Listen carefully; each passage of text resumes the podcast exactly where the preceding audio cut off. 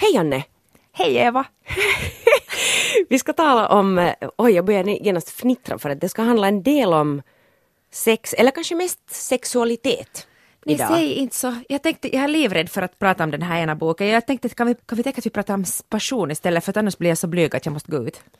Det passar bra. Det, det har du helt rätt i. Det, det här handlar ju om liksom ordval. Att hur kallar, vad, vad kallar man, hur nämner man den här kraften som lyfts upp i den här ena boken? Fast du sålde det nog bättre med sex. Men jag vet inte om det säljer så bra egentligen det där med sex. För att jag kan också känna sådär lite aversion mot att, eh, att någonting som är så intimt och personligt måste talas, eh, ja offentligt får man väl tala om det men att man måste liksom ha någon viss eh, gränsdragning där.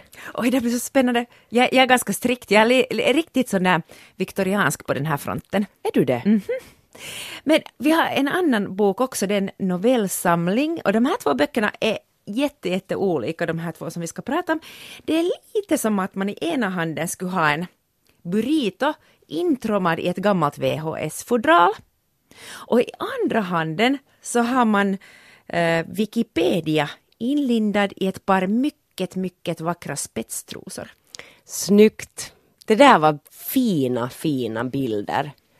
Burriton antar jag att är eh, novellsamlingen. Ja, No, men vi, vi går till burriton lite senare, inte sant? Ja. Vi startar med, med Minna Marsch, spets, vad det är, untisar. just det.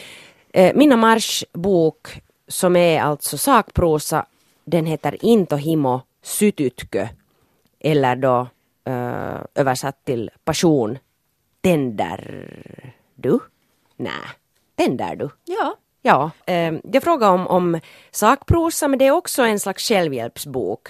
Att här, här Minna, ha, ha, Minna Marsch är alltså en eh, mental coach. Hon eh, jobbar som ganska många år och hon har, hon har tränat med olika idrottare bland annat men också högt uppsatta ledare och annat sånt. Och hon har tidigare också skrivit böcker kring, kring en sån här liksom självutveckling.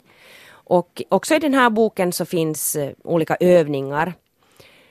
Och jag måste säga att sådana här övningar så, så passar inte riktigt mig som läsare. Jag, jag hoppar liksom sonika över dem för jag känner att, att om jag vill öva så måste jag liksom hitta mina egna sätt att öva. Att, och antagligen har jag också läst så mycket självhjälpslitteratur i yngre år och då liksom bokstavligen tagit till mig olika övningar för att, för att kunna rätta till mitt liv och hitta någon, någon slags regler.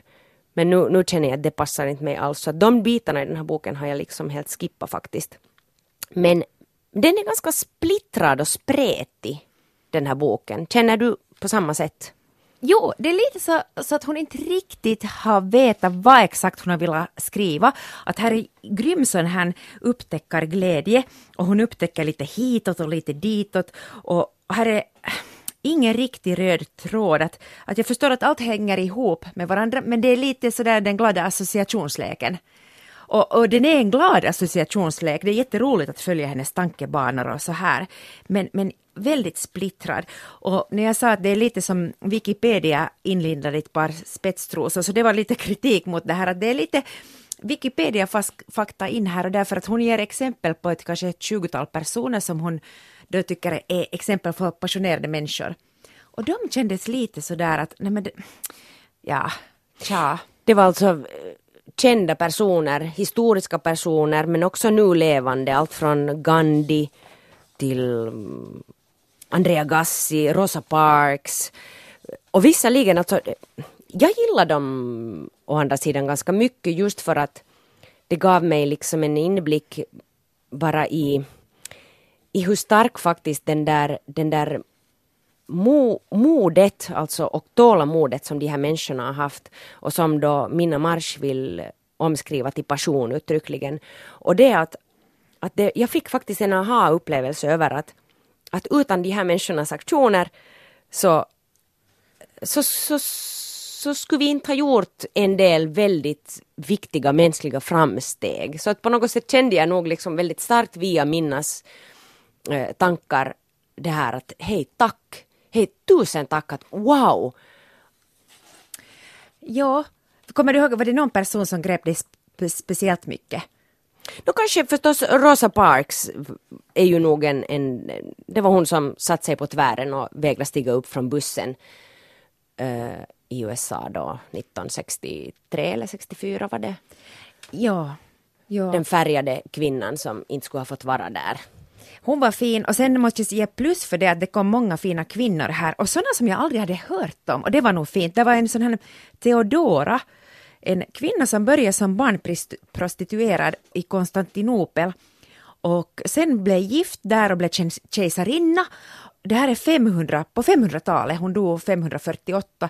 Så hon började inför, göra regler så att prostituerade skulle ha det lättare och gjorde massor med sånt bra kvinnoarbete som var som ingen hade hört om tidigare. Att vad skulle nu de här kvinnorna och prostituerade, att skulle man ha, de ha några rättigheter? Mm. Jag hade aldrig hört om henne. Nej, ja, där fanns nog andra sådana exempel också. Och sen är jag, jag är ju en sån där, eh, just en sån där vardagsnyfiken typ som älskar att googla på Wikipedia. Så, så det här var precis just det som det gav. Det gav sådana inte superdjupa berättelser om de här fascinerade, passionerade personerna, allt från Jesus Kristus till, till som vi sa då, Andrea Gassi och, och allt möjligt. Så jag tyckte faktiskt om de där små, liksom, små faktabitarna och det som jag också lärde mig under, under läsandets gång var till exempel det här med att, um, att kyssen, det fanns i en faktaruta. På sidan 54. Tänk ja. att jag just har framför mig den här sidan. Nej men vad roligt, jag har också skrivit här att det är en kulturell konstruktion, det var någonting helt nytt för mig. Jag har trott liksom att kyssar är någonting som alla, oavsett eh, kultur, eh, uh, geografisk eh, tillhörighet och kultur, liksom, ja, oavsett var man är, så det hör till liksom mänskligheten att när man vill uttrycka sig uh, tillgivet och, och kanske till och med sexuellt så då kysser man. Ja, men här framgår det att i många kulturer så är det här kyssande jätte sådär ofräscht och man skulle inte förstå att varför skulle man göra det? Mm. Och det, det, är ganska fascinerande. Men vet du vad, att jag har skrivit en sån här, vad i all världens? Här refererar hon till en undersökning där det sägs att, att det är sant att många prostituerade inte vill kyssas med sina kunder för att de är rädda för att bli för intima eller kära i dem. Och då tänkte jag att nej, att jag tänkte sådär att de vill väl inte kyssas för att det är såna härskiga, äckliga äh, fjärtgubbar. och det är därför man inte vill kyssa dem, inte för att man är rädd att man vill bli förälskad i dem. Nej men jag tror nog att det handlar just, det är ju väldigt intimt att kyssa. Det är intimare än att ha sex faktiskt. Ja det håller jag med om. Mm. Det är ju blottande, det betyder ju att man ähm, he, ger sig hen och, och liksom, ja, blottar och avslöjar sig själv genom att kyssa någon. Det är att ge för mycket. Det handlar ju inte bara om sex utan det handlar ju väldigt mycket om också till och med sådana upplevelser av lite övernaturliga krafter och universums eh, närmanden och, och, och, barmhärtighet på något sätt. Och där finns en sån där scen eller en, en, en av hennes upplevelser som hon lyfter upp som en ganska viktig del. Eh, hon har ju själv gått ut faktiskt eh, helt offentligt och berätta hur hon har befriats sexuellt i, i hög ålder om man vill säga det så. Jag, jag, upplever nog inte att det är jättespektakulärt för att jag tror att ganska många av oss måste uh, gå en lång väg innan man hittar någon form av uh, ett förhållande till sin egen sexualitet och sin egen lust och, och behovet också av sex, att man egentligen föder fram det Eh, under en lång tid. Så har jag åtminstone upplevt. Men, men grejen är den att hon, hon, lyfter upp, hon har lyft upp i, i medierna om det här med mm, att hon har fått orgasm eh, första gången väldigt sent och att hon på något sätt som var det nu 45 års ålder så har hon börjat liksom eh, syssla med autoerotik och, och liksom hon uppmanar folk att äh, älska sig själva också sexuellt, alltså att inte bara, inte bara så här Eh, det här som finns så mycket i självhjälpslitteraturen, det här att, att vara barmhärtig mot dig själv och stöd dig själv och kom ihåg att älska. Att, att, hon säger det ganska gulligt på ett ställe faktiskt, du kan först börja med din lilltå. Men att älska ens den där lilltån om, om det är svårt att älska det. Men, men sen att hon lyfter upp det till en ny nivå och menar att man också ska vara sin älskarinna i så fall. Att man, eller älskare om man är man. Att, att det är liksom att du ska också kunna tillfredsställa dig själv sexuellt just för att du älskar dig själv. Det, det är ganska gulligt men, men ännu tillbaka till den där övernaturliga situationen. Så det var ju så att hon mediterade i sitt rum och så, så, så, så, så sa hon till universum typ att annan itseni käsisi. Jag överlåter mig själv i dina händer. Och sen började hon se ett vitt ljus och det började spraka till och, och det gick alltså dagar. Jag vet, hon sa att i tre, fyra dagar så kände hon det här extasen på något sätt och allt vibrera. Tror du på henne? Jag, jag blev helt så att va, kan det, kan det här hända? Eller har hon fått någon slags liten stroke liksom?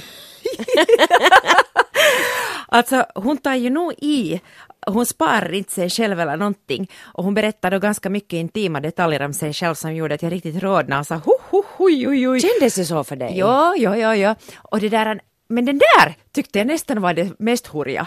Eller det var det mest horiga, jag var sådär, men va, va? Okej, okay, det är ganska modigt att skriva om det här. Mm. För att det var ju ett stort fall av fel i huvuddagar. Och att hon, hon berättade om det här på ett så liksom modigt sätt. Vet du, alltså jag tänkte också att hur kan det här hända? Mm. Och hur vågar hon berätta det här utan att hon inte rädd att folk börjar säga att hon är galen? Mm. Och att, att folk skrattar ut henne.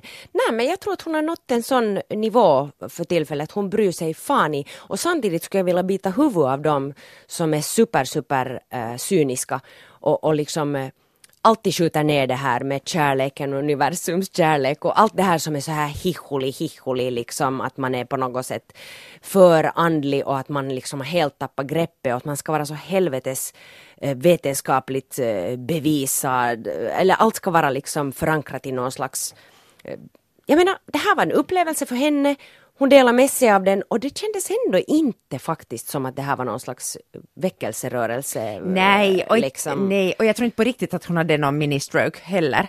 Nej. Och, och, och det var ganska... Men ändå var det på något sätt den som, biten som jag hade lite hade nu svårast med den. Jag hade lite svårt med den. Och sen började, vad är det bort från mig? Är det för att jag aldrig har upplevt något liknande själv?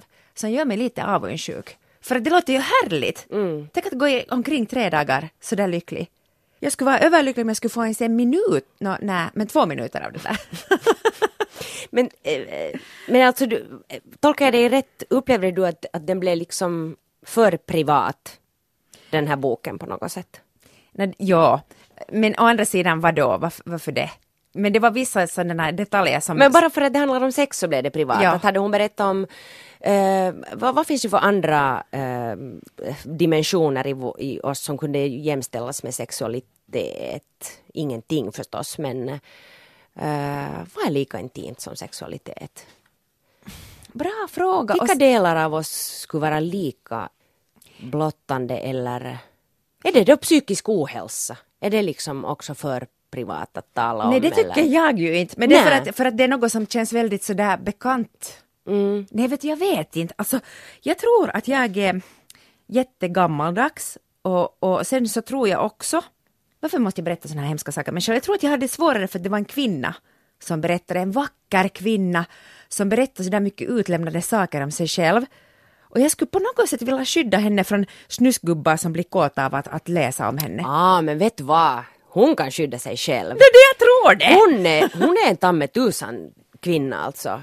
Jag, jag, jag, känner inte henne men jag har följt henne på Instagram och alltså hon är hon ger järnet och hon är bara så här, ah, inte puss i liksom.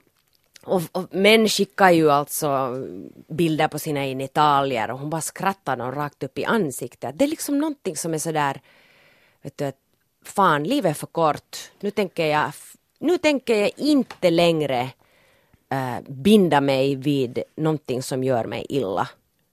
Så hon, hon är ju sargad och sårad på något sätt. Hon är, ett, hon är liksom ett, ett sargat djur och hon, slickar sin, hon har slickat sina sår, hon är färdig och nu, nu flyger hon. Och det är ju inspirerande. Tycker du Eva att äh, sexuell lust och lust i livet hör ihop? Alltså passion No, det är ju det som Minna Marsch alltså vill, vill säga. Det är, ju, det är ju på något sätt hennes liksom budskap med den här boken. Att jag tror nog att jag personligen, om jag har, mm, om jag har liksom en fun ett fungerande libido, så tror jag också att jag har mer behållning av livet liksom i övrigt också. Och de, att den där liksom känslan, det där suget, det där draget, attraktionen, det där måste ha. De är ju besläktade. De känslorna är besläktade och, och därmed så, så tycker jag nog att Minna Marsch äh, drar helt bra paralleller kring, mellan de här två.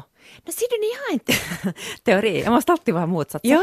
Att, att det inte behöver höra ihop. Om jag tänker på till exempel folk som är jättesexuellt aktiva. Det, det är ju ganska mycket sådär djurlikt att på något sätt så kan jag tänka mig till och med att det är borta från det där andra skapande som jag ser det som en högre andlig nivå. Och för min del så är det där, jag är helt jätte, det går i perioder, men jag är super extremt ointresserad av sex. Och det, jag tycker bara att det är frihet, jag har tid att göra allt annat för det där, på något sätt är det ju ganska tråkigt. Det är som att äta eller vet du, det, jag kommer inte till nya andliga nivåer på det sättet intellektuellt, alltså intellektuellt, ja. Så det, Själsligt. Ja, så jag, jag trodde, jag funderade när jag var mindre, att är det så att sexlusten hör ihop med det där livslusten? Och jag, jag, jag är inte helt hundra procent säker.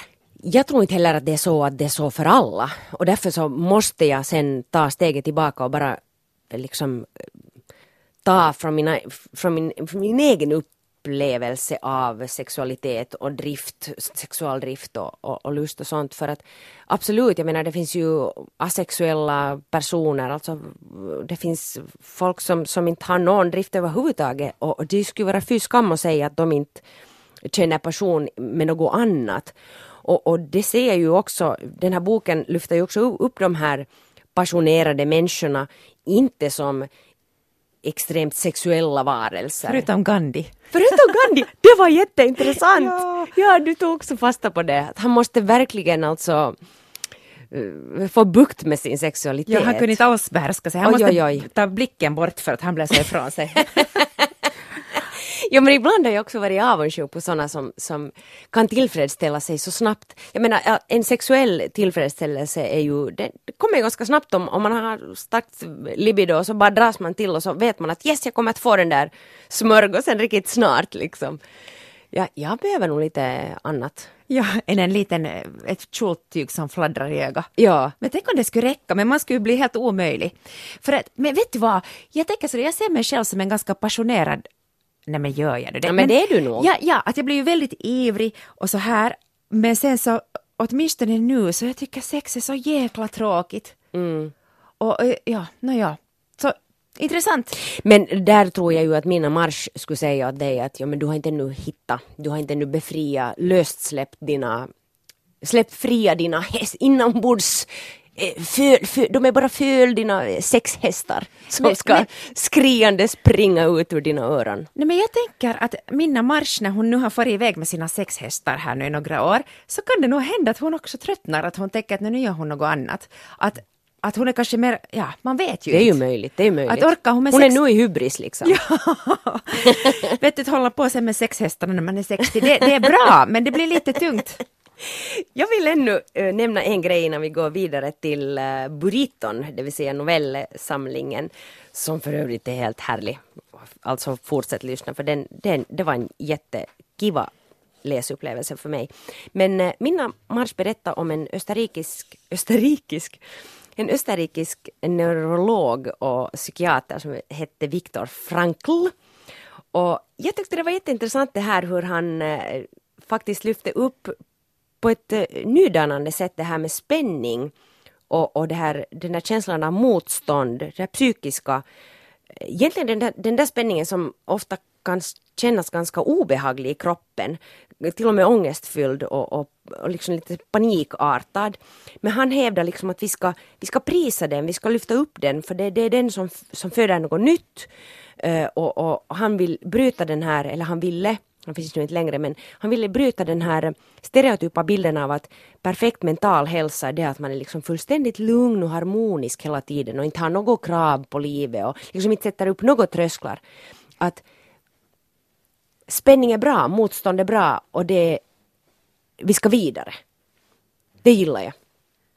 Och det där lilla känslan, känslan av obehag är ju den som får en i rörelse. Så, just så, just så. Det är fint. Obehag är nice. Mm. Oj, oj, det tar en livstid att, att bli du med det, det, det faktumet. Men det är bra bara att någon säger det. Precis, och när man har de där stunderna ibland och man känner att det här obehaget är för pissigt, jag vill inte vara här. Så då kan man ju prisa det en stund också. Jag börjar göra det. Det är motstånd, men det hjälper mig.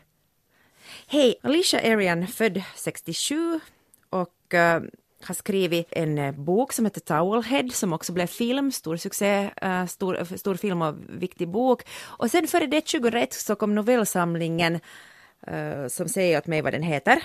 Kärlekens brutala språk. Kärlekens brutala språk. Yes, och en av de här novellerna heter väl också så. Yes. Och det är en novellsamling där varje huvudfigur är en ung flicka, en kvinna. Och de beskrivs, deras handlingar och händelser beskrivs så där ganska objektivt utifrån att det är inte så mycket värderingar i vad de gör utan man följer deras, deras situation och vad de gör. Och de är ganska ofta så där svåra att förstå de här, att varför de handlar på så här ologiska sätt.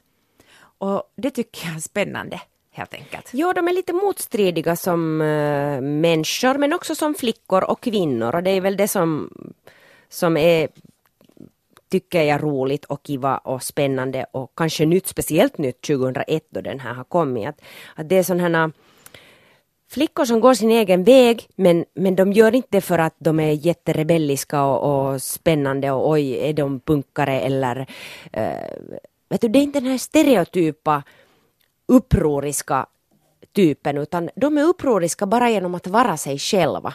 Och det är det som jag älskar med det. Och sen gillar jag just det att hon lyfter upp sådana genom de här storyna, så är det det här liksom banala som är fullständigt livsviktigt. Men, men som, som liksom att hon får allting att låta som ingenting och men varje ord är allting. Det där har jag kunnat sätta ord på för att jag hade mycket också motstånd med det jag läste och var mycket irriterad ibland.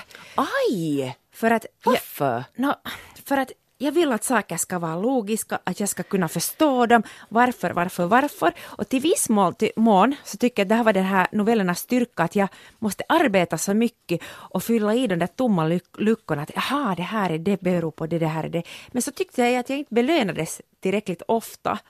Att jag fick svar på varför de här flickorna gjorde som de gjorde.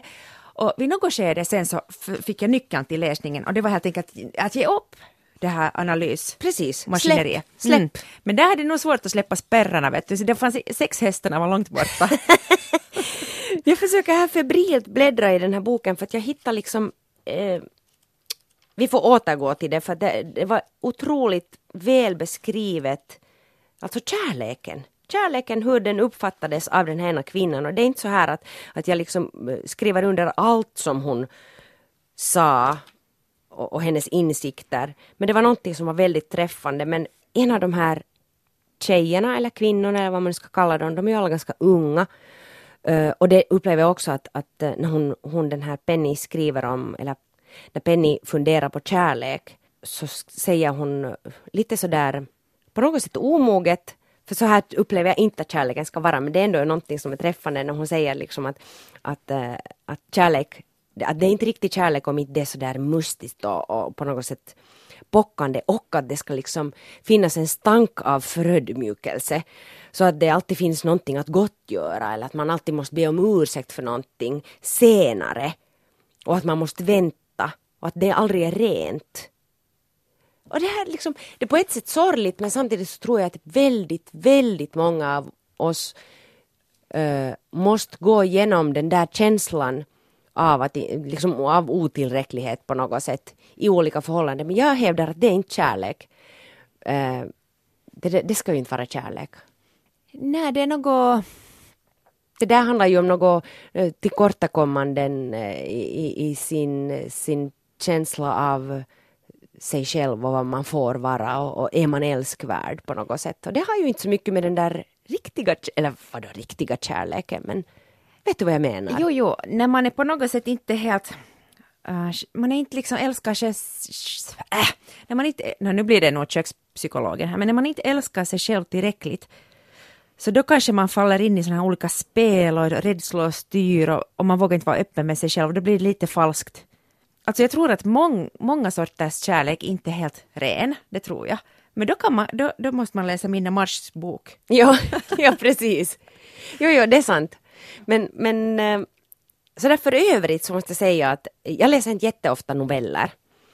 Just antagligen för att jag känner liksom att de blir eh, hängande i luften sen och så blir jag liksom trött på att, att inte ändå riktigt förstå och jag vill liksom wrappa upp.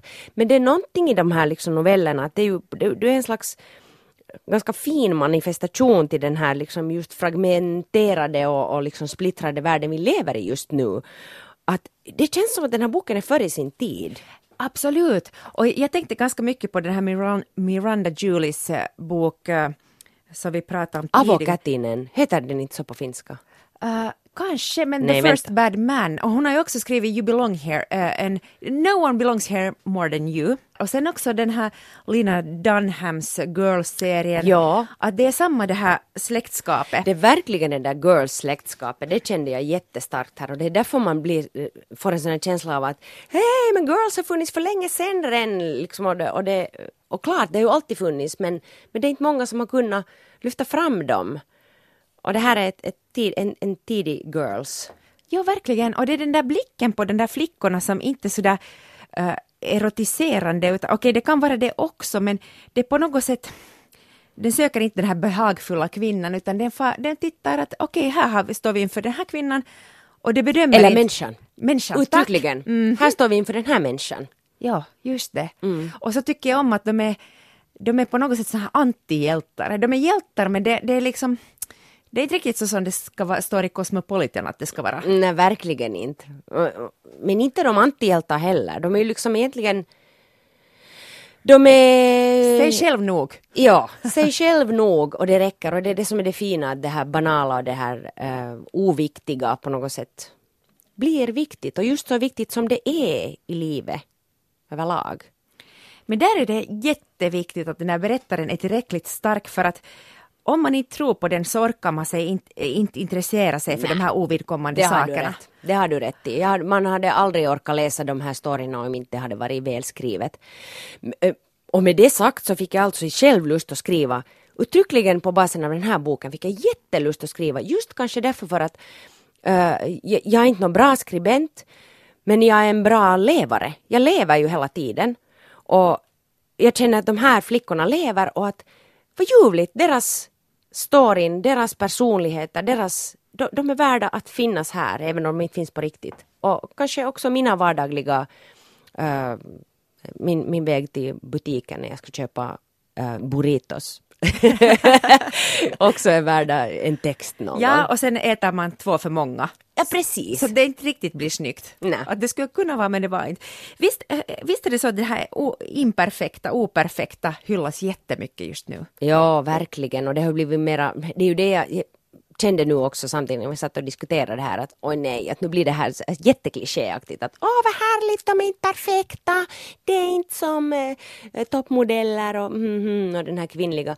Men det, det håller vi måste gå. Ja, och för mig som har blivit hjärntvättad eller hjärntvättat mig själv i 40 år åt andra hållet, det ska vara perfekt, så jag behöver de här, jag älskar det här. Och jag behöver nästan varje dag uh, få, mm. få den här informationen till Propaganda. mig. Det är det du behöver. Jag den behöver, här, den här propaganda. goda, snälla propagandan. Hör du, får jag berätta om en ny serie åt dig? No, absolut, ge mig tips. Alltså, jag, är ju, jag är ju en riktig droga, drogare. Bra. Ja. No, no, hur förhåller du dig till true crime-genren? Åh, oh, den luktar. Men jag har nog, jag har nog konsumerat den. Oj, vad jag blir glad när du säger att den luktar, för att den är nog lite sjaskig, tycker jag. Och jag, jag har varit helt... Efter det kom Making a Murderer, oh. så, så jag levde mig in i den så mycket att jag nästan flyttade in i en trailer park. Du gjorde det? Jo, jag nästan gjorde det. Trodde du på allt som fanns där också? Nej, men jag får så in i de här människornas liv att jag, jag började gå klädd som Uno Turhapuro på mitt skrotupplag. så mycket fick, gick jag in i den. Men, ser du, nu tänker jag varna för en ny serie. Varna okay. är dåligt för det betyder att alla går och tittar på den. Yes. Men på på Netflix så finns det en ny som heter The Keepers som handlar om en nunna som blev mördad år 69 i Baltimore som är väldigt, nej jag ska inte säga för det är en spoiler, men nej, en, säg inte. Mm, en nunna blev mördad och den finns kanske i sex avsnitt och den första avsnittet, den har varit jättehypad och jag tittar på det. Första avsnittet var så tråkigt, så tråkigt att jag måste det där an, slå mig själv i huvudet. Nej, men jag gjorde det inte på riktigt. Men, Nej, men, men någonting måste du göra för att hållas vaken. Typ. ja, men aj fasen ändå, så kommer det världens bästa cliffhanger. I första avsnittet. Ja, där sista sekunden när man är sån där, Okej. så- okej, jag behöver inte se på den här bra, Bra. att jag vet lite vad folk säger, så kommer det, och vet du vad, aj fasen ändå hur de lurar en. Varje avsnitt slutar med världens bästa cliffhanger, Ja. som blir sådär att, att man må- måste titta på det, man blir helt galen för att det är så spännande. Men det som jag avskyr med den här genren är att det på något sätt exploaterar människor så mycket. Ja, det är just den biten som blir så illaluktande. Usch. Och man det- vet inte hur man ska förhålla sig till de där storyna.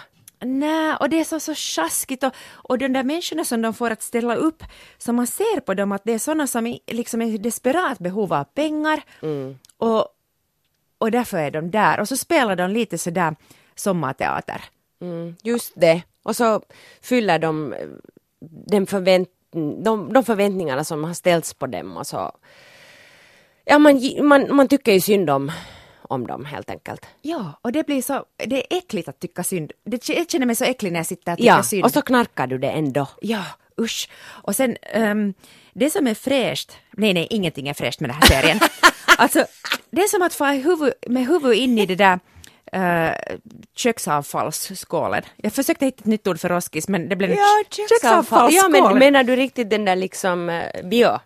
Ja, som, den har stått i två veckor, så sätter man huvudet in dit och skakar om. Det är samma upplevelse Mm. som när man tittar på den här serien. Men det som är bäst med den här serien, att det är två äldre damer som är huvudrollen här och de leker privatdetektiver. Och de är så söta! Okej, okej, det är ju ett fräscht element. Jo, Mm. och vet du, jag har alltid drömt om att bli privatdetektiv och börja reda ut fall. Och nu vet jag att det här kommer att bli min hobby och det här kommer att vara min passion. Läste du fem böckerna som barn? Jo! Och var du George? Eh, Georgina. Ja, George. fast hon, hon, kall, hon ville ju heta George. Nej, jag var inte alls så tuff. Var du? Nej, inte vågar jag heller vara henne, men, men hon var ju nog alltså cool. Ja, men hon var så cool att jag förstod ingenting. Nej, men fattar du att lösa de där fallen innan George och gänget? Nej. Jag var, jag tror inte. nej, jag var helt borta alltså. Jag minns, mest minns jag de här smörgåsupplevelserna. Det var en sån där mumsare. Mm. Jag tror att jag kanske identifierar mig i smyg med den där mumsaren. Och hunden. Men fem böckerna var bra.